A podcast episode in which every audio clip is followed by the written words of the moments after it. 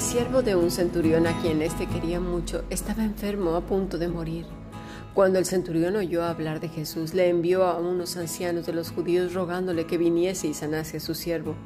Y ellos vinieron a Jesús y le rogaron con solicitud diciéndole, es digno de que le concedas esto, porque ama a nuestra nación y nos edificó una sinagoga.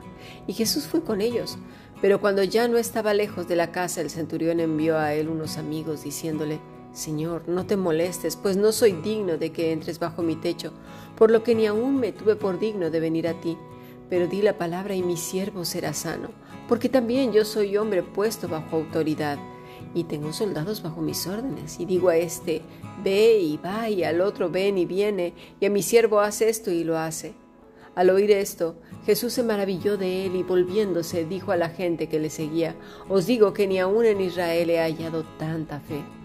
Y al regresar a casa los que habían sido enviados hallaron sano al siervo que había estado enfermo. Lucas capítulo 7 versículo 2 al 10. Hemos escuchado palabra de Dios.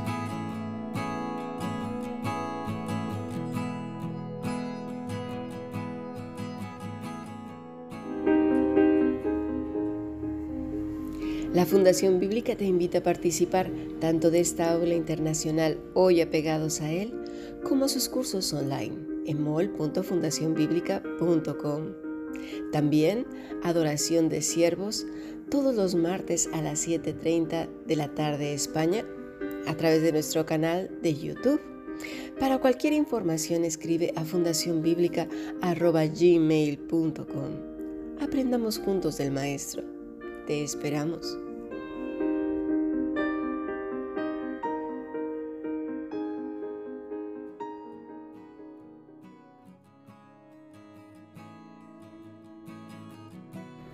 Cuando conocemos a alguien que tiene un puesto o un título de renombre entre la sociedad, solemos llamarlo, esta persona es muy importante o es importante. Y esto puede ser en el trabajo, en el lugar de reunión de amigos o en la congregación o donde la persona lo considere relevante. Y si esta persona va a visitarnos, pues según el nivel de importancia que le demos, será la decoración y la limpieza de la casa y también el arreglo personal, las formas y todas esas cosas que nos hacen quedar bien y causar muy buena impresión. No vaya a ser que un día se nos ofrezca un favor, pensamos, o para que la gente vea que esta persona es mi amiga, porque además decimos, en mi casa fue a comer, o a mi casa lo invité, o en mi casa estuvo con nosotros, en mi casa, en mi casa, ¿verdad? O, o va conmigo a cenar, o nos encanta decir esas cosas. ¿Para qué? Para que las demás personas digan, uy, conoce a tal persona o a fulano, a perengano, que es tan importante. En este pasaje vemos cosas que por la distancia de época y cultura no entendemos, pero vamos a contextualizar, porque esto es importante, suceden aquí cosas que nosotros no entendemos. Resulta que Jesús acaba de enseñar a la multitud. Así comienza el capítulo 7. Y estas personas vienen con él, no todas por supuesto, pero una gran cantidad de ellas, incluyendo sus discípulos, por supuesto. Y aquí surgen varias preguntas. La primera sería, ¿por qué este centurión envía a dos personas y no va él? ¿Por qué no va él personalmente? Bueno, para las personas de Occidente, nosotros, de a pie, nosotros consideramos que lo más educado pues es lo personal, es ir y hablar con él persona a persona. Pero resulta que Jesús se maravilla de él. ¿Por qué? Bueno, vamos a ir pasito a pasito. ¿Qué os parece? Lo primero es vamos a ver quiénes son estos ancianos. La palabra que se utiliza es presbúteros, que quiere decir anciano pero también es miembro del Sanedrín. Y creo que esto es lo más acertado, porque ellos mismos dan testimonio de que el centurión había construido eh, o había contribuido para que se construyera una sinagoga, con lo cual encaja bastante bien con que sean miembros del Sanedrín. Así pues no estaba enviando a cualquier persona, sino a autoridades religiosas de la sinagoga como lo estudiamos esta mañana, hay fuertes razones por las cuales envía a estos dos presbíteros. Vamos a ver, leamos Juan 18:28. Llevaron a Jesús de casa de Caifás al pretorio. Era de mañana y ellos no entraron en el pretorio para no contaminarse y así poder comer, la Pascua. Ahora, ¿qué quiere decir esta lectura?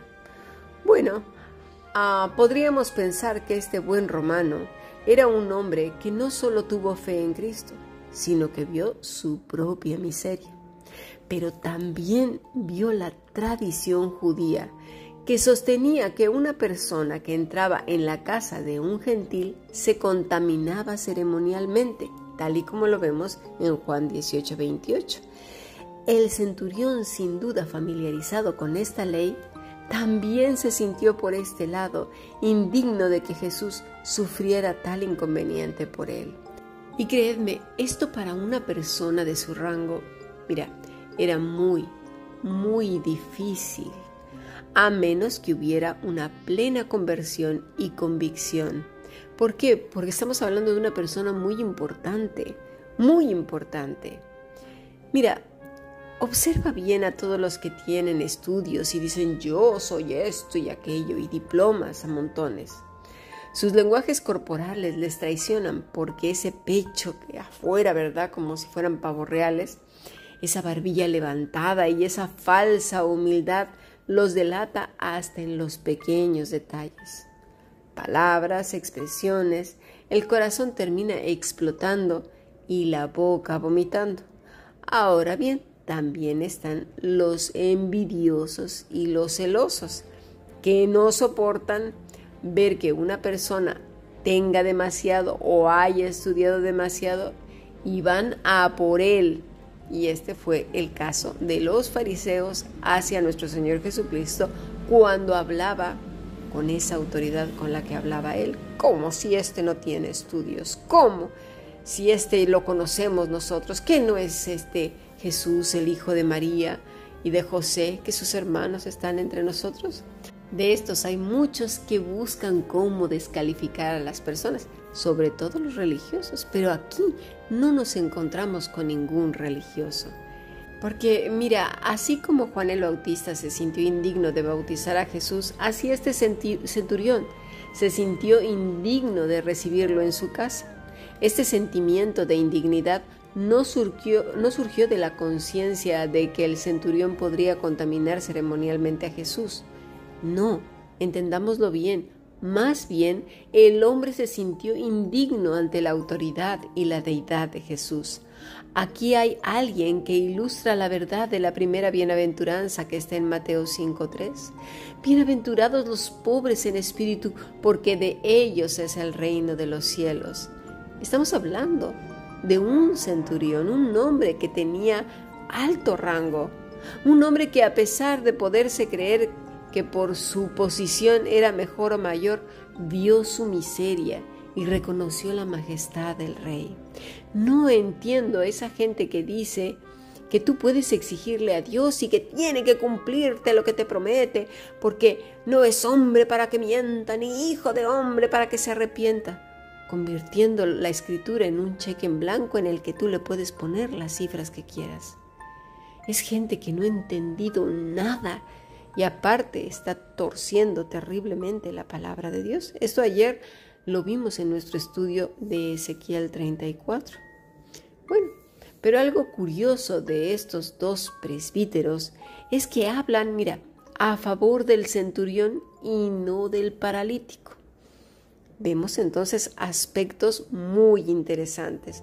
Por una parte, y antes de pasar a estos puntos, vemos el paralelismo del buen samaritano, que solo es una parábola, y a un hecho de la vida totalmente real, que es este suceso que está aconteciendo con el, con el centurión.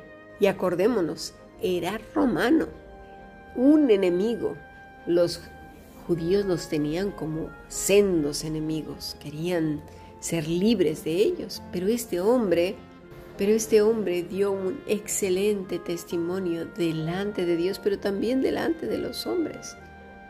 El centurión no abandonó a su suerte a su siervo paralítico, estaba muy enfermo y a punto de morir.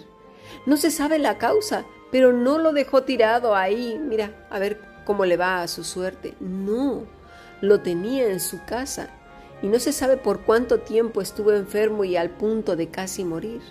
Y fíjate, no solo eso, así como el samaritano pues lo llevó a una posada y estuvo con él, este buen centurión le cuida y no sabemos si a causa de la distancia y por amor a él, no lo sabemos, esto es un pensamiento mío, contribuyó a la construcción de la sinagoga.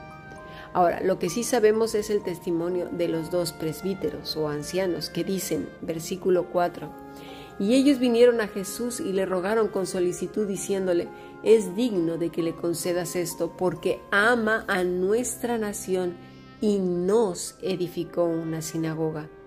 El testimonio de este hombre era muy bueno, al punto que los judíos, en lugar de odiarlo, hablaban bien de él. Aquí la pregunta es, ¿qué dicen de nosotros? ¿Cuál es el testimonio que dejamos detrás de nuestra vida cuando nos damos la vuelta, lo que, lo que comentan los demás? Hoy en mi trabajo estaba ah, comentando con un compañero acerca de otra compañera mía, y éste decía de ella, mira, Isabel lo sabe todo, es muy trabajadora.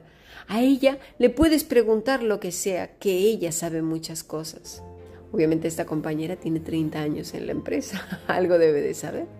Pero más que eso, el testimonio que ella da, ni siquiera ella está presente, está de vacaciones.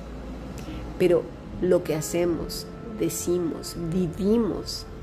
No, no, no, no hablo de esas gentes malintencionadas que deja mucho que decir el tono, las formas que hablan de una persona. Ahora sí, como dicen, habla mal de mí y dices más de ti que de mí. Pero este no era el caso. Por otra parte, este en, en el buen samaritano dejó dinero para pagar todo lo que costara su estancia, y si fuera más, él lo pagaría después. Pero este centurión intercede por su amado siervo, no por él, no por su familia. Mira que todos tenemos un enfermo en la familia. No, no, no, no por otra persona, sino por su amado siervo. Los presbíteros o los ancianos también fíjate, no interceden por el paralítico, sino por el centurión. De hecho, no sabemos el nombre ni del paralítico, ni de los ancianos, ni del centurión. Porque eso de andar diciendo que hay que decirle a Dios el nombre, el apellido, el primer nombre, el segundo nombre y toda la familia de arriba y de abajo, el costado del otro costado, por favor, eso es una práctica muy conocida en la brujería, pero no en la escritura. De hecho, en la escritura no usaban ni primer nombre, ni segundo nombre, ni apellido, segundo apellido, nada de esas cosas. Pero claro, como todo se interpreta a partir de ciertos siglos, pues mira, así estamos. Cuando se trata a Dios de esa manera, es tratarlo de Dios pagano y aparte de tonto, así que tengamos mucho cuidado. Dios es Dios y el Todopoderoso y sabe perfectamente bien quién es quién así que no pequemos al confundirlo con un ignorante. Cuando sana a la hija de Jairo, no se dice el nombre de la niña, a que no, ni tampoco al hijo de la viuda de Naín ni de otros tantos. Dios sabe quién es quién. Así pues, vemos este hecho de la vida real que superaba en mucho a la parábola.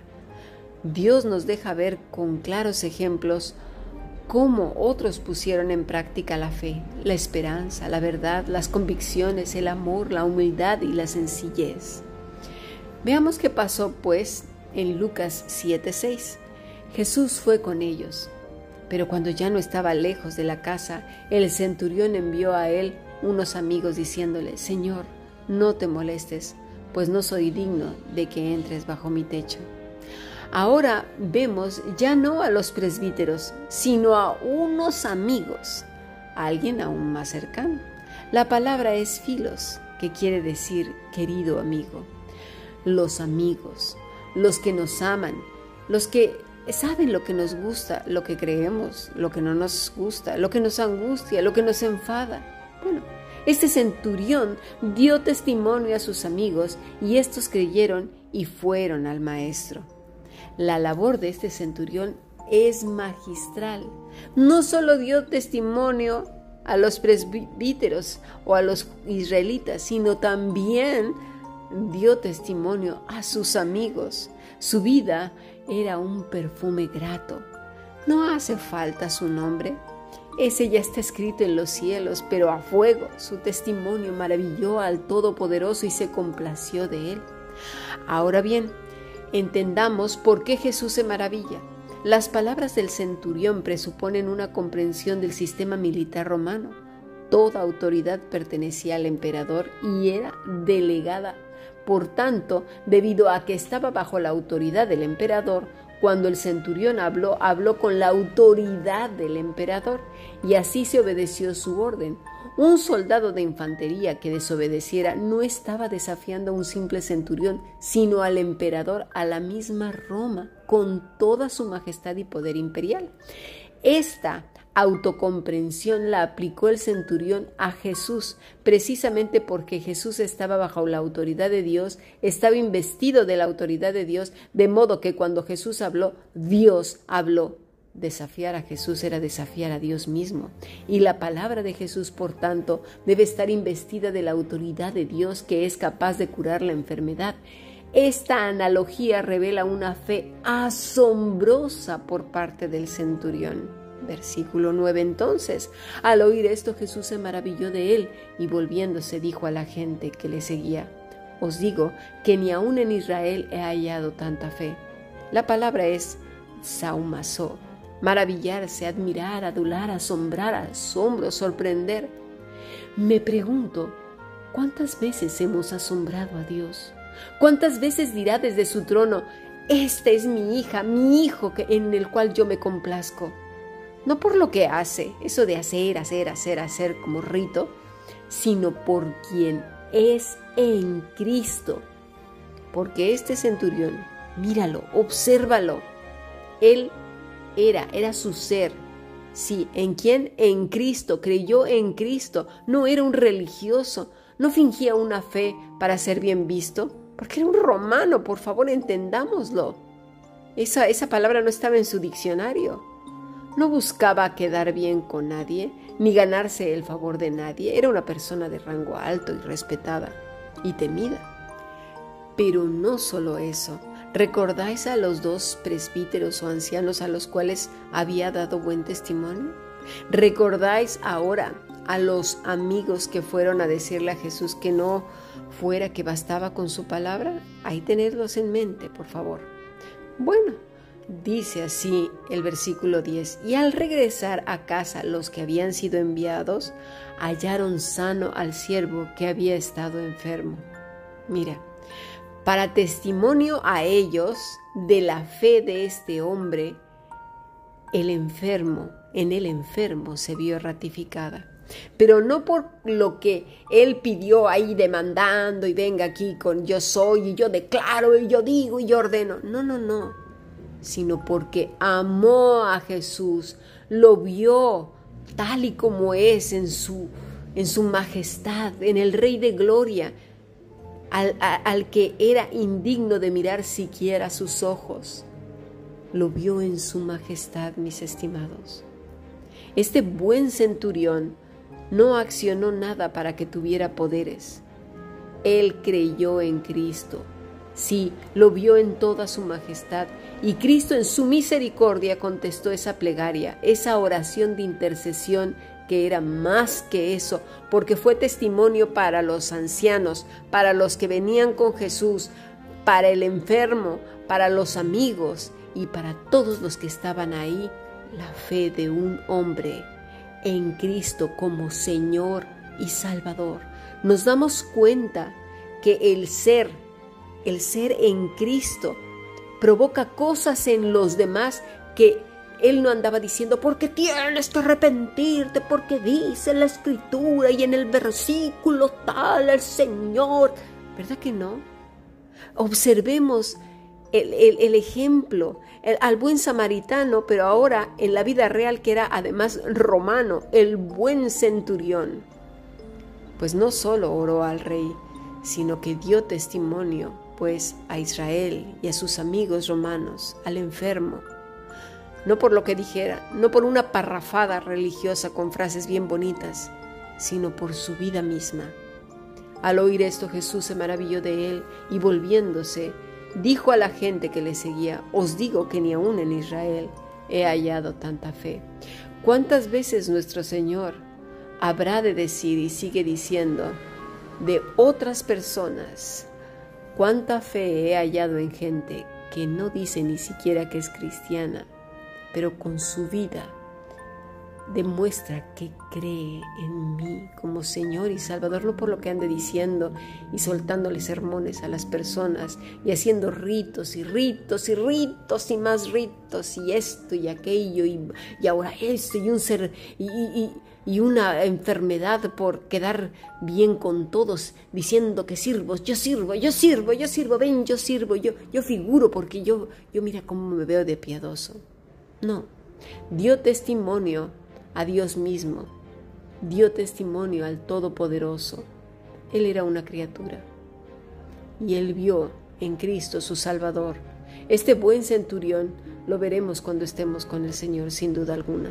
Nos ha dejado un ejemplo mucho mayor y mejor que la parábola del buen samaritano. Mucho tenemos todavía que aprender. El Señor viene pronto. Bendiciones.